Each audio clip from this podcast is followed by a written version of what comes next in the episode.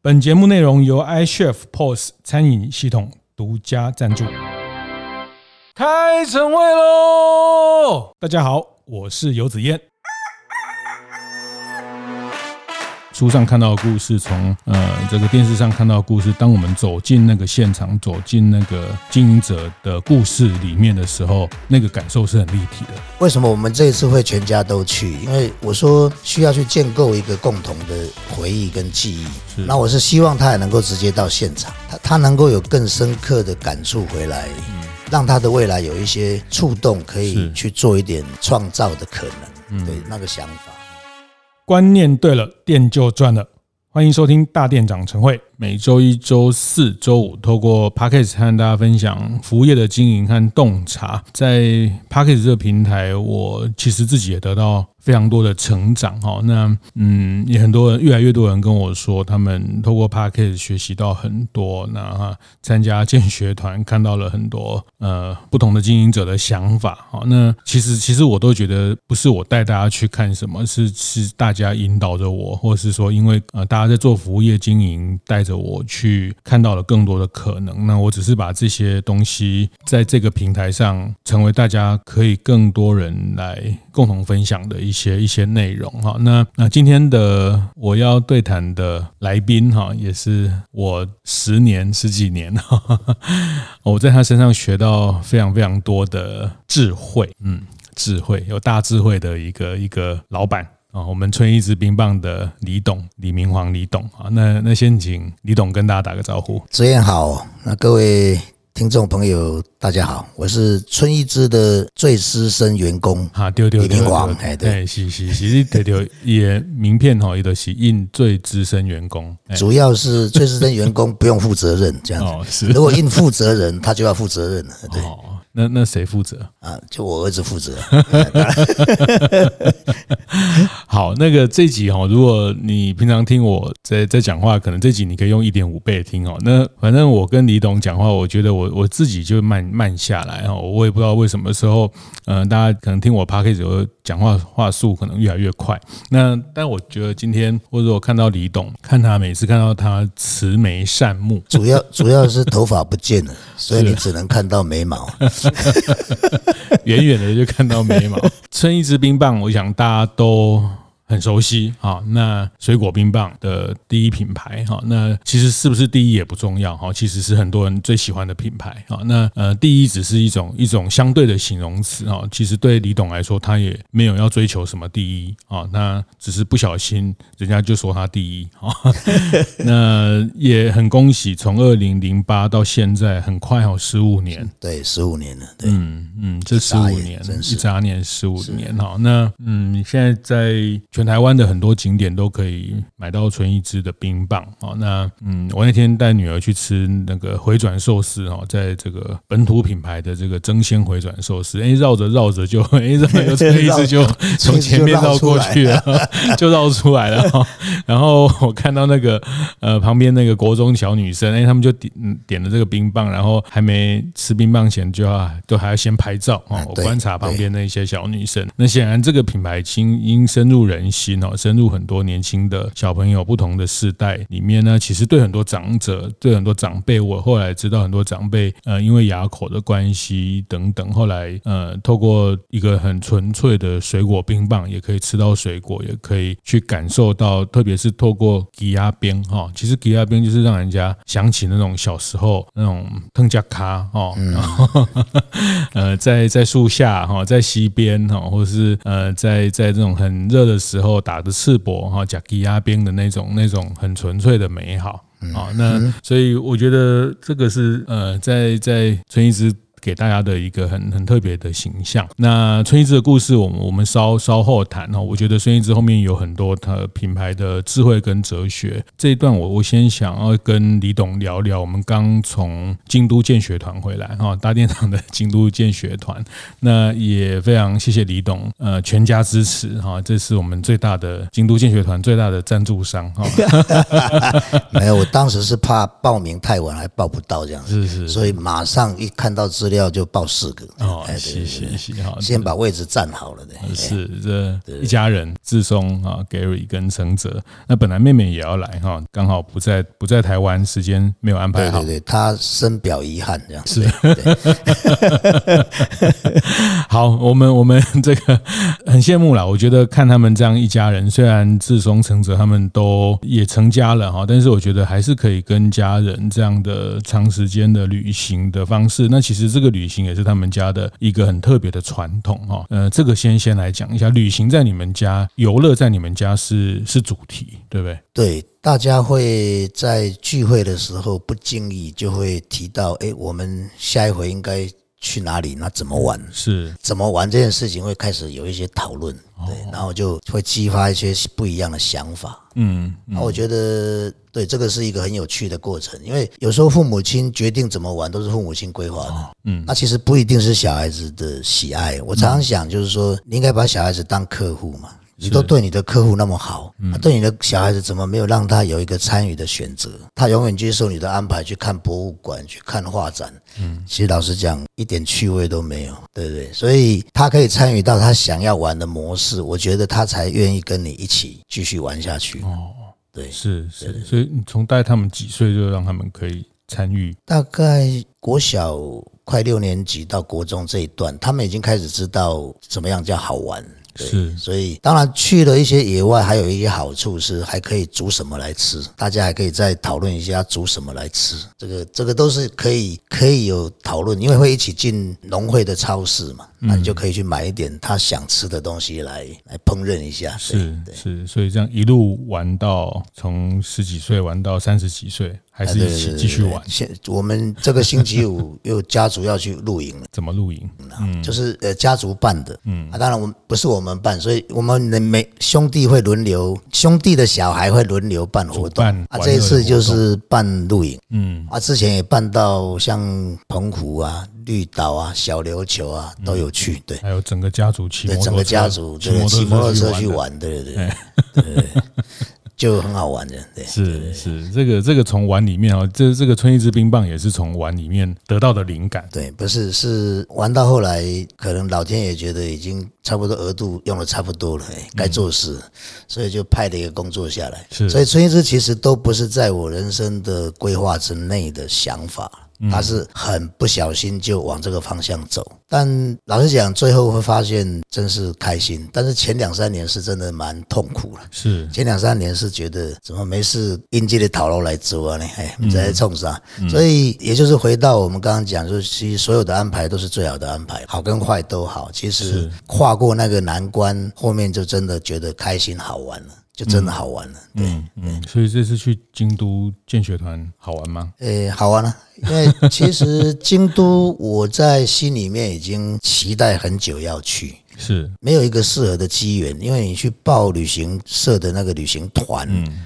我我大概一点意愿都没有，是，必须要在一个什么样的机缘去到京都，其实就刚好大店长出现，所以之前也有听职业你提过，我其实心里就在等待，只要有机会我都要来去啊，对对对啊，所以去之后其实也收获真的蛮大，所以真的大店长这这十几年来也给了我们生活丰富许多了，真的真的真的真的，所以到了京都就会很像什么，很像你在听一张 C D， 然后真正到京都去看到演唱会的感觉，嗯，嗯就你只是在画面上的想象，是，然后现在你已经到了那个现场，啊，我觉得还坐到第一排摇滚区啊，对对对对，所以那个真的心情超棒了，真的，嗯，回来还是有跟家里在不断的。过程中在聊看到的事情听到的事情，是是我觉得为什么我们这一次会全家都去，因为我说需要去建构一个共同的回忆跟记忆，那么我如果我去参加回来，然后我跟他讲很多，他大概也是纸上谈兵嘛，嗯、就就是一样在听 C D 嘛，是是，那我是希望他也能够直接到现场，他他能够有更深刻的感触回来，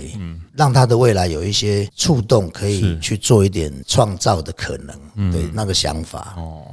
当然这一次去了好几家啦，但是我还是比较关注可能是在相关制造比较比例比较重的一些这种百年老店。是是，你刚你刚讲这个举例很棒哦，就是对，就是听 C D 跟跟看演唱会真的，京都的这种百年老店啊，这种故事很多哈，书也很多哈。那呃，我们也常常吃到这些百年老店的的产品，或是人家从京都带回来等等，在机场买到。但是你真的很难得很难得有一这样的一种方式进到这个店里面，坐下来听这位第十四代的社长啊，做这个承接第一百六十年的店的社长来坐下来跟我们就这十几个人啊，讲他这个呃怎么去去带领这个家业，然后这个过程遇到什么困难，那他的得意，他的开心，他做了一个什么事情，然后呃为什么他要持续做这件事情，真的就是在在像演唱会这样，我们坐在第一排就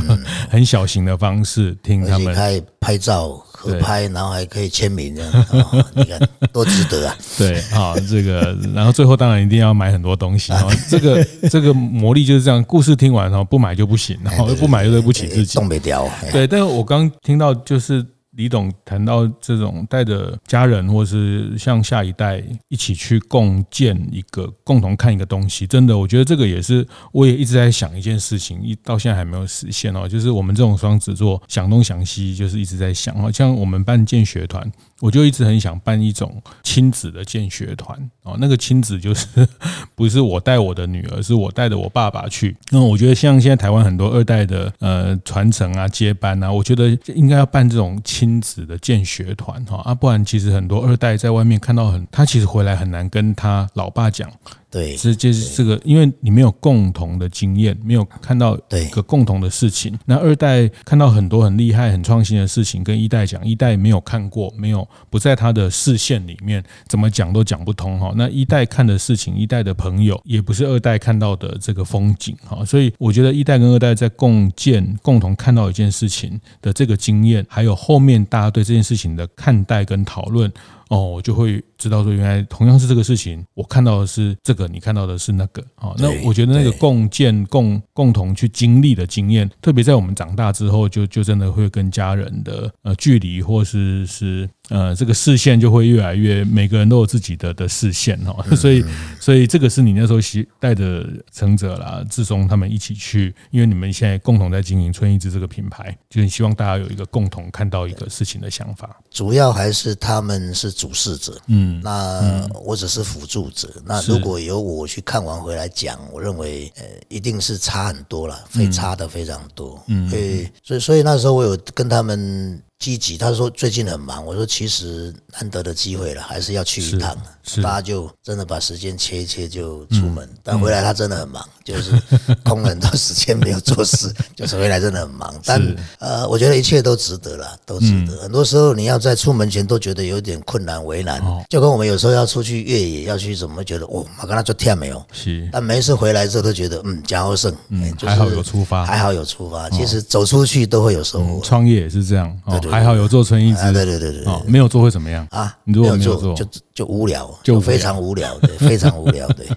因为做塑胶真的很无聊，因为你在面对的就是工业零件类的产品，跟人没有互动了。嗯，老实讲，它就是面对机器、面对设备，其实是极度无聊，但是是很赚钱了。哦，啊，对，但是很无聊。是是是，不会啊，有赚钱就就会有聊了。呃，没有，其实到一个阶段哦。钱它只是你其中一部分的支持而已，嗯，它还是有需要很多丰富的内容。是，就是钱要怎么花这件事情，哦，还要你有一些经验或者有一些判断去花它了，嗯，不, 不然你要花掉最快，你去赌买股票马上就不见了，是，是，对不对？哎，买了就不见了，但是你可以拿来买车啊，对不对？你可以去好好的露营啊，玩。其实就是看每个人对钱这件事情的看待了，嗯。但如果要去买股票，那个钱永远不够嘛。是。是是啊，如果买车，其实它有个限度，哦，你不会说一部车要买你五亿吧？不可能啊，就就是就是顶多就那几百万花一花就可以玩了，对。嗯，男人总是有找得到买车的理由，理由一定是这样，对对对对对对对对。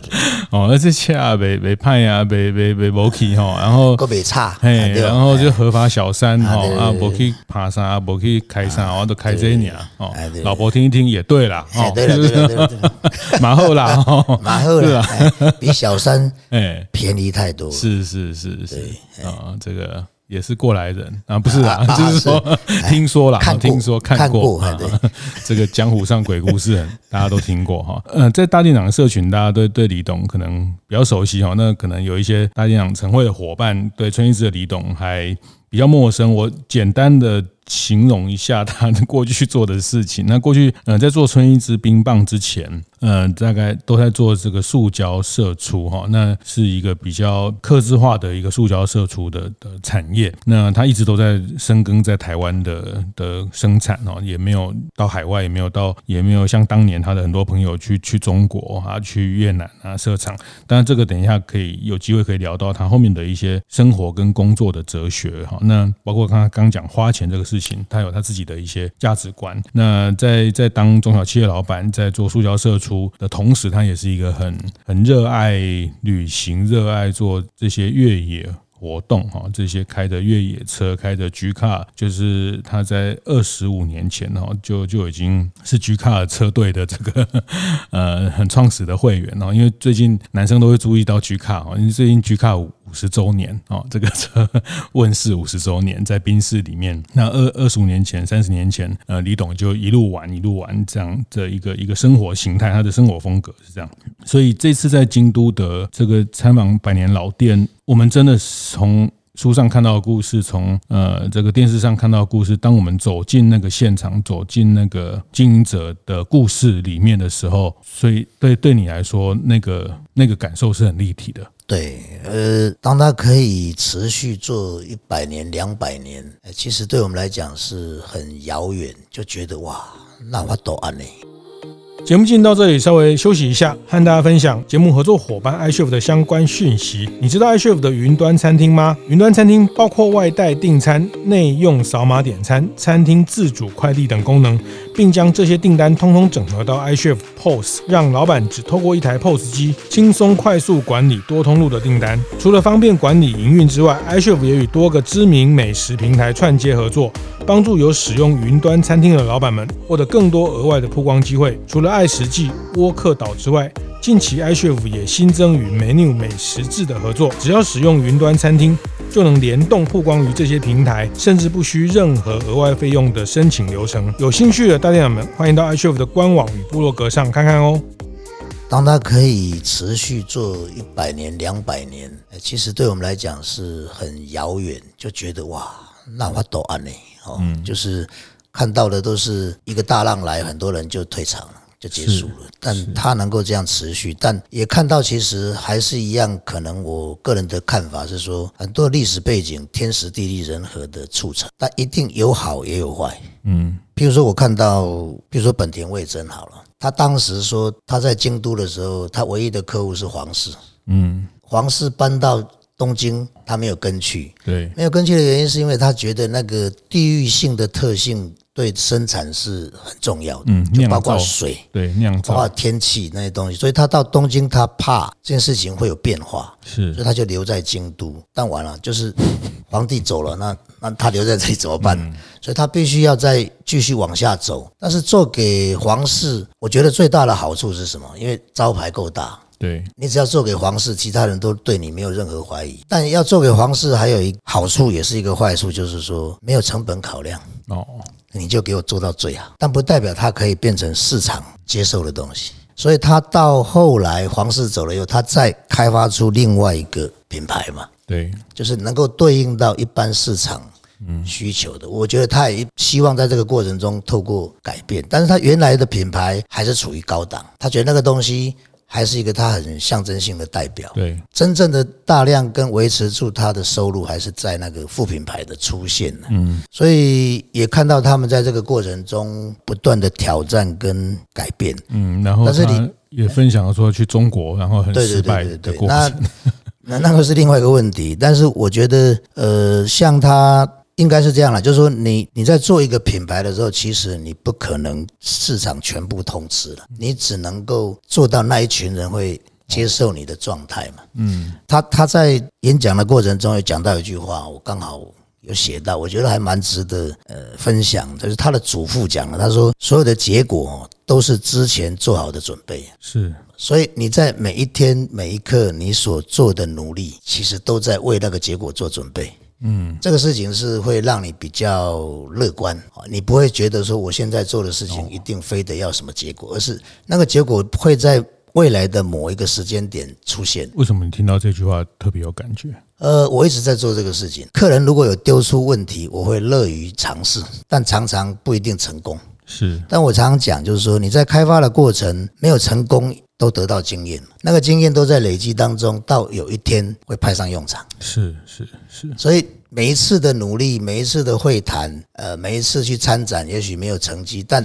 都会有收获。嗯，包括你布展的方式错了，或者你的应对方式错了，其实都没有关系。我觉得那个都是经验的累积，但是必须要去尝试，一定要。你没有做过，你不太能够把那个经验累积下来。我做塑胶一直都是这样，所以国外的客户很喜欢找我，因为他只要讲出来他要什么，我就会尽量弄给他啊。即使没做成，我都留下了很好的经验。嗯，或者是做做成了，但是不见得赚很多啊，赚到利润不一定很好啊。但是有时候是 A 客户给我的 idea， 但是我在 B 客户赚到钱，我把这个 idea 用到他那个领域去的时候反而对了。就是这个，我觉得是我保持的，就是他应该是一个乐观的心态。如果你要做事业，不可能所有的事情如你所愿了，是，尤其在当下的时候，那个一定是在后面会慢慢累积出来。奇怪，我怎么没有抄到这一句话？啊、真的，这句话是他他祖父讲的，他说所有的结果都是之前做好的准备，所有结果都是之前做好的准备。我觉得建学团的每个伙伴都很可怕哈、哦，就是大家都这样，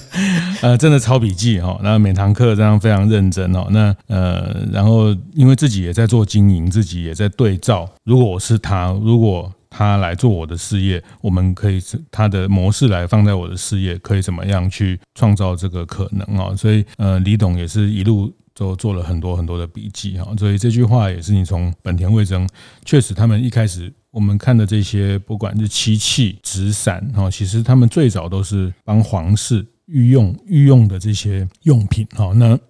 这也是他们可以有一个呃奢侈品或是精品的一个行业的开始。其实在全世界有皇室的地方，英国、法国、日本，它它比较有条件去去做到精品的一个呃这个区块。但是这个现在这个民主社会时代，皇室已经不再是皇室的那那个时代了哈。那虽然还是有，但是它也是象征性，但是它的生意要怎么延续下去？所以呃，在本田味噌屋，他们做味噌的呃这个这个用品，它其实就用副品牌，用第二个品牌去面对大众市场。但是它中间可能又一时的这个判断是觉得大陆市场的崛起，它应该到那边再去做一个开拓、嗯、这段也是很深刻。对对，那我们看到他也很坦然的面对他当时做出一个不是那么理想的决定，那就就回家了嘛。嗯，但我在想，我也之前也一直在想到说，是不是有海外市场的可能？哦。但是我个人的感触啦，哈，真是在台湾用同样的语言文化沟通了十几年，会有这个结果。嗯，你跨出台湾，可能你什么都不是。这个是要我自己提醒自己的，就是说，你以为在这里你是个咖，你出去是什么？这个事情是呃要特别的去关照到，因为可能你得从零开始。是国国外怎么会知道你春一枝是什么？还有你春一枝的意涵，嗯，对他来讲没有意义。嗯。哦，而且味噌它不是大陆的主食，这这又是有时候在你比较成功的时候，你可能会把事情想象的太美好啊，这个事情就很需要什么？很需要太太的刹车。太太通常会觉得你卖掉要扛书绑胸，啊，所以所以这个是我看到大陆市场之后的一个，我觉得小挫折就回来。它里面其实它书里面也。开头第一个说法就是讲，他说大手大脚一时扩张不如细水长流，持之以恒更重要。也就是说，大幅的扩张其实一定会相对伴随来的是风险，但它也是机会嘛。当然，对。但是你要做一个百年，有时候你就要忍住，太过度的扩张可能会一夕就全军覆没，嗯、这是呃蛮大的可能性。那当然，我看到的是还是一样，就是说味噌其实。就会很像什么？很像台湾的果酱。之前也有很多人说啊，你那不还做果酱？嗯，因为我后来也慢慢理解，果酱不是台湾的主食，是对老外来讲可能是，因为它面包配果酱是很合嘛。但是我们真真正的餐里面，呃，我觉得面包还是属于那种点心的感觉。嗯，它不是你的主食。就那时候春一枝，我们那时候为了要，其实春有春一枝是因为我们要帮台湾的水果找出路，处理问题，对对对对对。所以那时候考虑过冰棒、果酱等等这些在吃。对对对对，果酱是人家一直跟我说，啊，你还不爱做果酱啊？我觉得可能会叫好不叫做嘛，嗯、就是说果酱能用到用掉的水果量是非常有限的，就是非常有限。所以这个也是我后来思考，可能对我来讲没有产生实质太大的意义。所以冰棒的量会用很大，因为它的每一次的含量比大概都在六成。之上，所以它果水果的用量可以很大量的用，是是，所以这个是我希望能够消化水果的目的，嗯嗯、会是把它做一个考量、啊。果酱一罐就用很久很久，那现在即便就很小罐很小罐，放冰箱还是会放很久。我通通常都是吃一半，你大概就停了，你大概就不会再动。对，那个有一次保存师傅他还记了那个他们那个很小罐很小罐的果酱。嗯大概什么五克还是什么十五克、哦、我也是放在冰箱放了半年，就是吃了一次吃两次还没吃完，他大概吃三次就吃完了，但是真的放很久。嗯，那冰棒其实它也不是所谓的刚需啦，对，但至少它的量有机会是比较大的。魏征他当时去大陆，可能这个部分他没有去仔细的思考过。嗯，嗯其实这个也很难得。我们那天在本田魏征屋，社长也分享他的失败哦，因为这个百年的公司、百年企业都不是只有讲好听的故事的这一部分。他讲他们那时候评估中国，他们也非常严谨的评估，他们看到中国的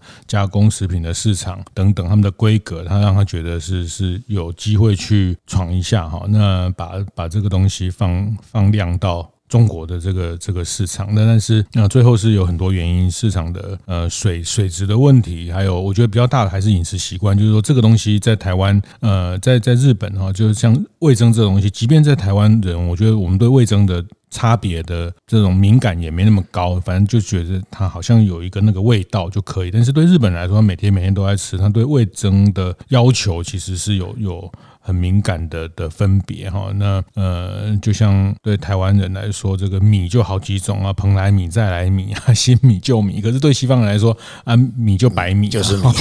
对，所以那个文化里面对这个东西的要求，没有像在在大陆这个市场没有那么的看待在原来的原生的这个市场，所以这个扩张其实是给他们一个很大的警惕哈。但是我我觉得，嗯，刚刚李董特别谈到这个叫做做大哈，就是轻易。要扩张这个事情，但是我们做事业做呃做做企业有机会前进，有机会呃攻下一个很大的城池，人都会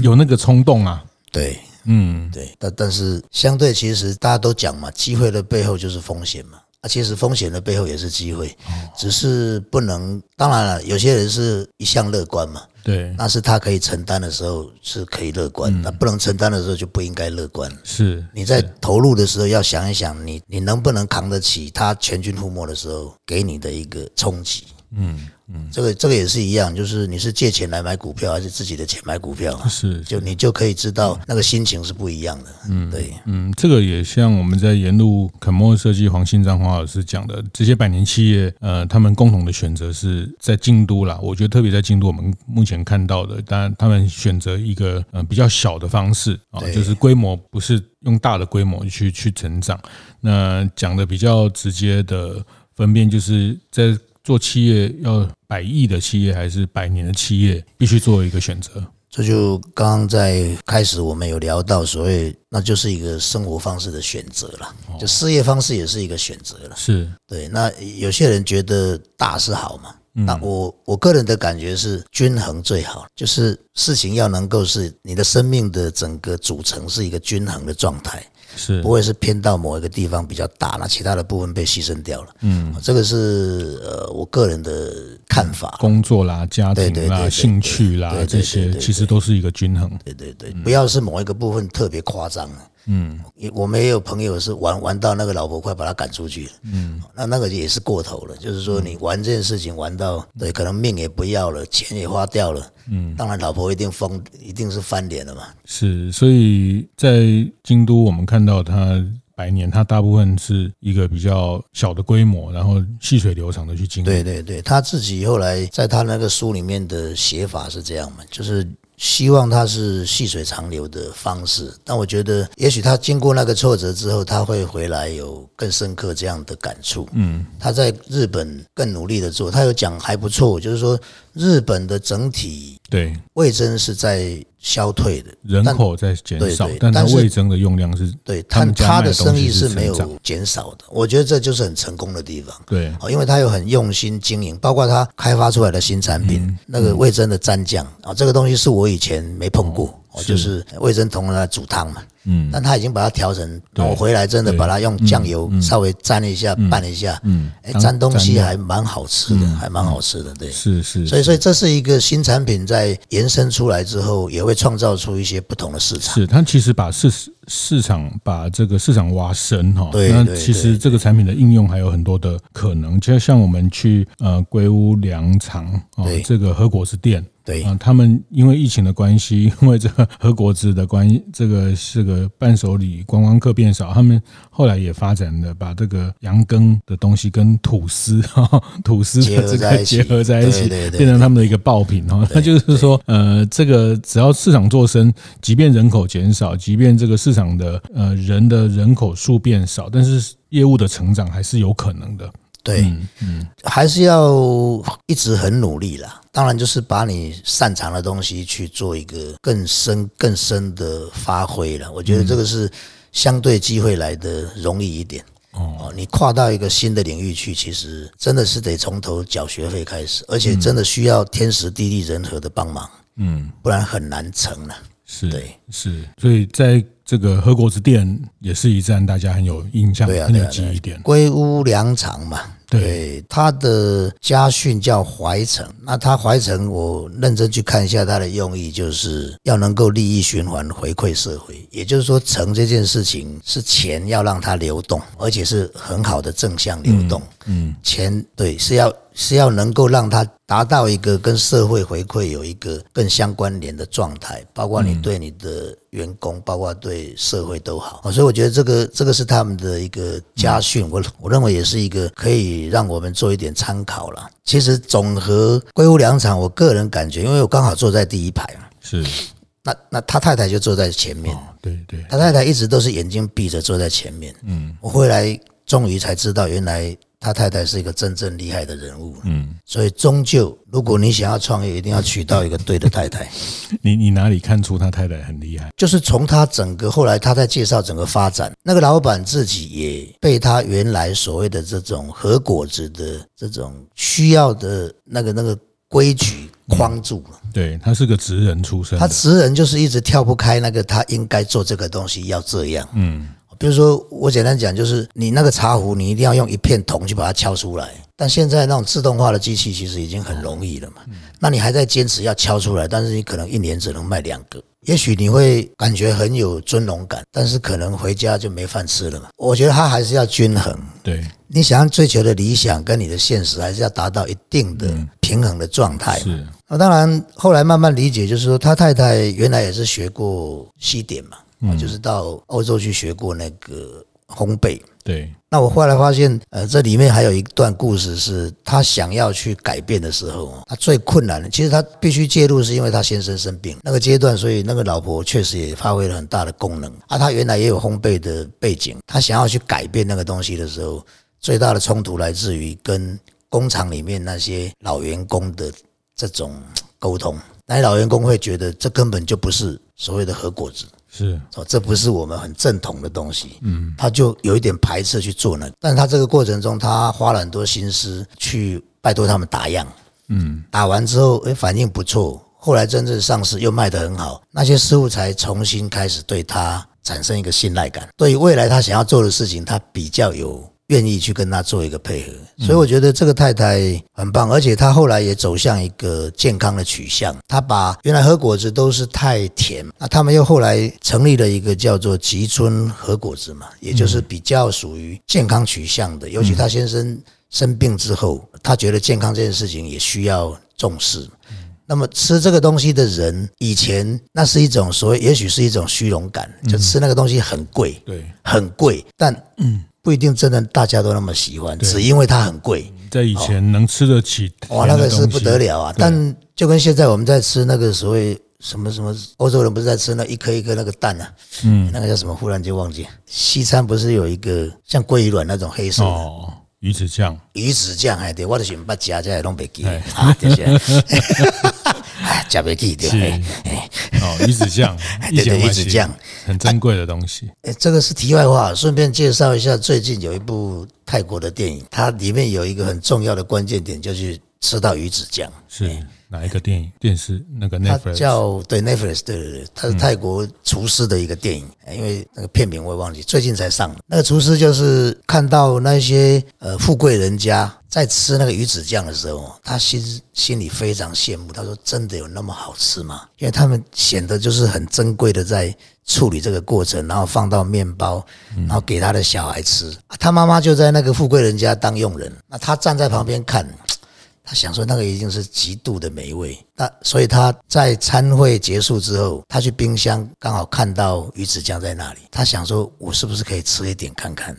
就把它拿下来的时候，他的那个富贵人家的小孩刚好看到他，他说小偷，就他吓到，就鱼子酱就掉了，就掉到地上破了嘛，嗯，就他妈妈为这件事情赔不是，还工作了好几个月才把这罐鱼子酱的钱呃抵抵掉。当他在收拾鱼子酱的时候，他用手抓了几个鱼子酱起来吃。他自己的回顾，他说我这样讲真的有点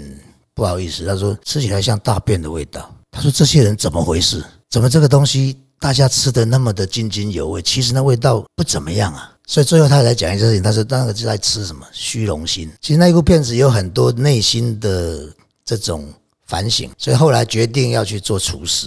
嗯，为什么你知道吗？要他做最厉害的厨师，让所有的富贵人家都向他低头，因为你要吃到我煮给你的东西哦，要排很久。是，嗯，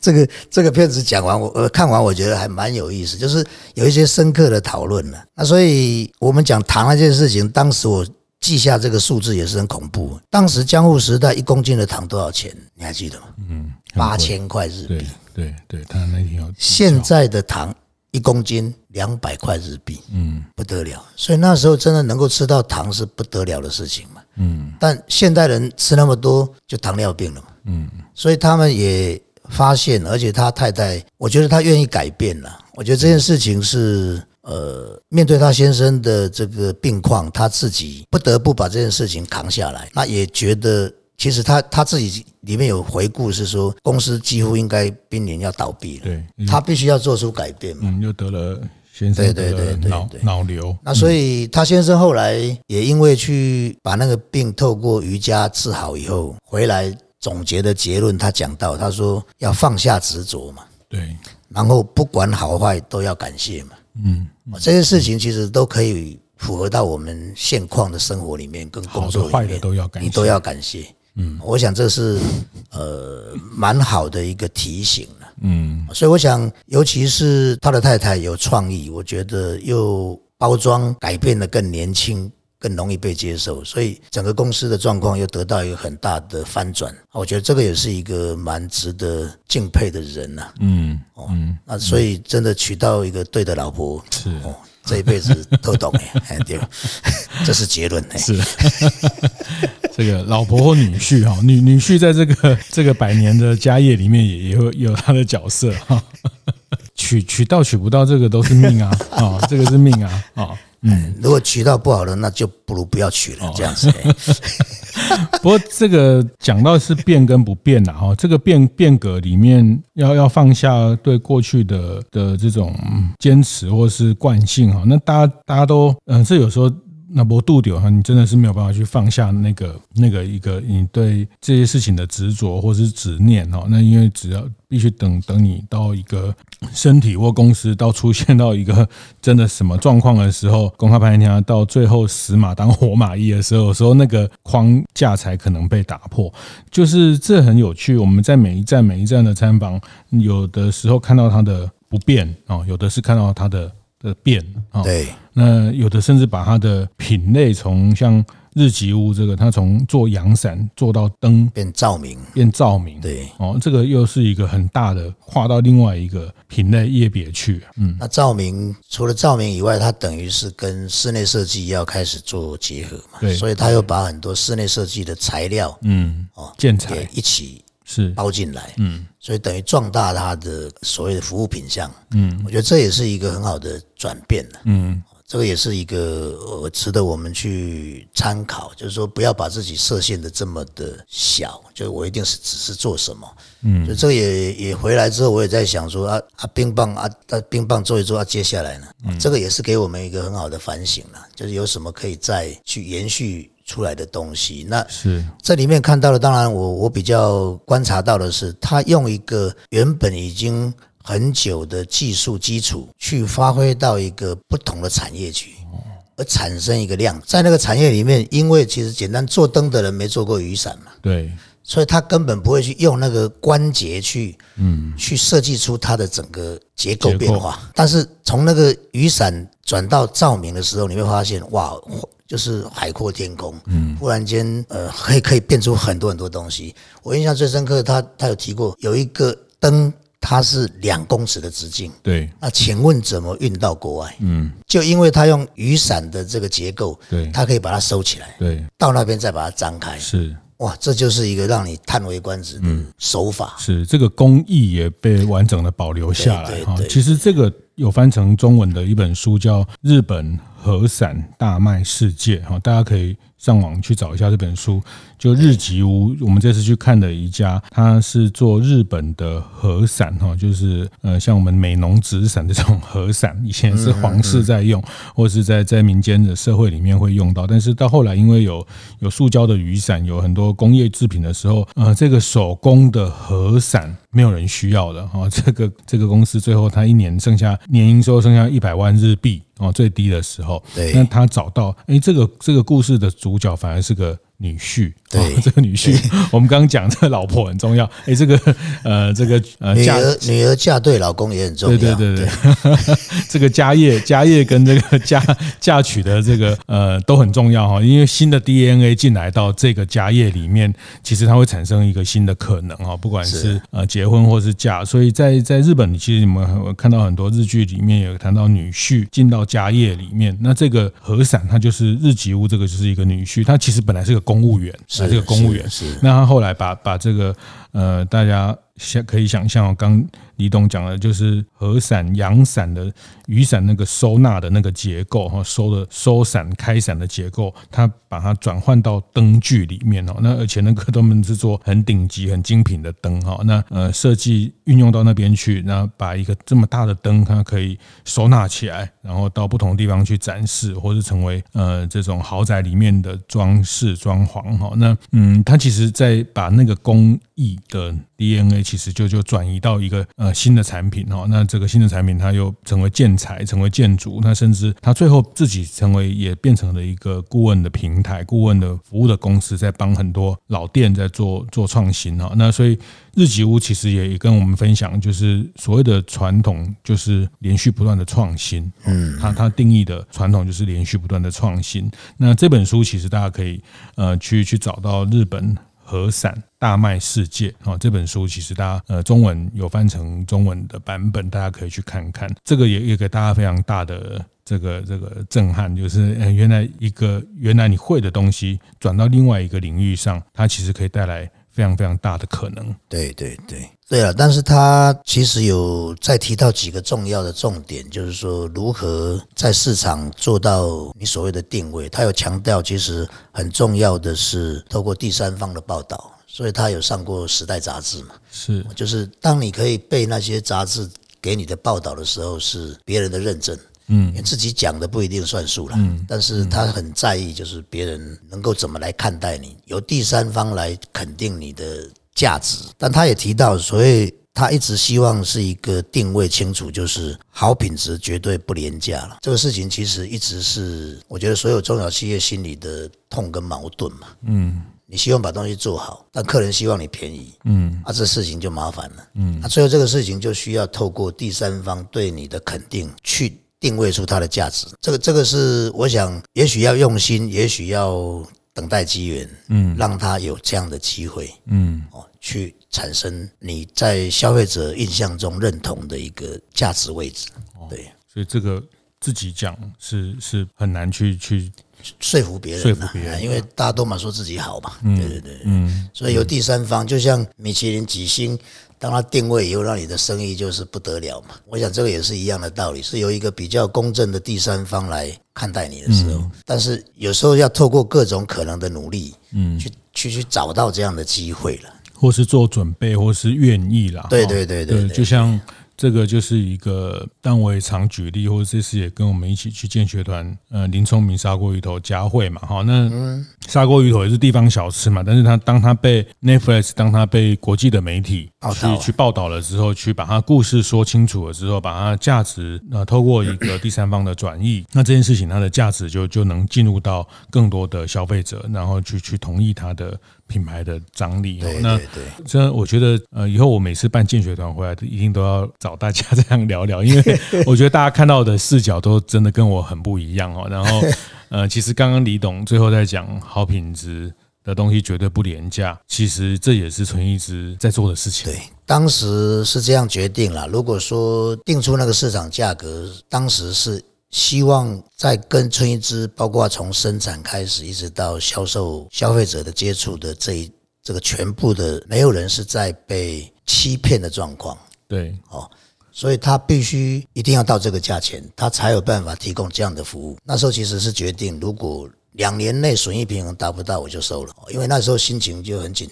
就是很轻松啦，不是很紧张，而是很轻松，因为那个东西本来就不是我的工作，我只是不小心扛下来，但是我也必须努力试试看啦。是啊，当做到后来，如果市场不接受，我们还是接受嘛，就是接受我们反正判断错误嘛。那、嗯啊、后来很幸运的是，市场慢慢懂，因为我所谓天时地利人和这个中间就有一个很重要的关键点是食安问题。那时候大爆发，嗯，很多人才知道原来春一枝的东西是真的，嗯，不然一开始还会觉得，哎，你的那个浓不又不香浓，又、嗯、那个口感又不好，咬下去的感觉又不像那个雪糕那么好吃，嗯，所以我们是在被质疑当中，其实是人继续往前，设定的是两年，如果不能翻转，我就让它结束，嗯。我就把它当作一部车子丢掉了，就不小心开到河里，然后就流掉了。反正也流掉很多步了，不差这一步。啊，对了，对了，对了，对对对对。所以那时候其实反而你有一个，我觉得破釜沉舟的决心。反正我就是跟你做个加危机，别应该都算了。嗯，就是没有那种非做不可。那有的人为了要活下去，就开始偷工减料。那我觉得，我我跟他们在，我跟。小朋友公司在讨论都是在讲，我说东西做好再来决定价钱，你不能先设定价钱再来做东西 啊, 啊。当然我们有常常做出很多东西是真的很好，但价钱太高，那所以就自己吃啊，哦，那送朋友吃。你说要先把东西做好再来设定价钱，你把品质口味都做好，就是你要吃到一定是好吃的东西，嗯，那价格再检讨嘛，哦，或是价值再怎么去沟通，哎，对对对，再怎么去沟通价值，你不能先把那个价格先设定。以前为什么冰棒会都是假的？因为它只有十块钱嘛，对，天花板。那老板还要赚五块，嗯，那请问他拿什么给你吃？以前当只能接受十块钱的时候，你一定吃到假的了，这很简单的判断嘛。没有一个老板会卖房子、卖车子，然后做冰棒、做好吃的给你吃嘛，这不可能的代志啊。好，来我们这个下一段哈，哦，再听李董谈他怎么怎么呃，其实刚刚在谈到很多在京都李董看到的一些心得或学习，其实他某种程度也也在也其实都在印证春一枝做的一些事情啊，哦，其实包括说刚讲的把阳伞的纸伞的这个结构的 know how 转到另外一个品类，其实 也, 也在春一枝这件事情上也有发生类似的故事，这个我们待会来聊。好，谢谢谢谢李董这一段分享，我们在在京都共同去去学习，共同在摇滚区第一排的的建学的心得。好，谢谢谢谢李董，谢谢谢谢大家。会后记得在 Apple Podcast 的订阅、评分、留言，有任何想在晨会上讨论的议题，也欢迎提出。大店长晨会，下次见，拜拜。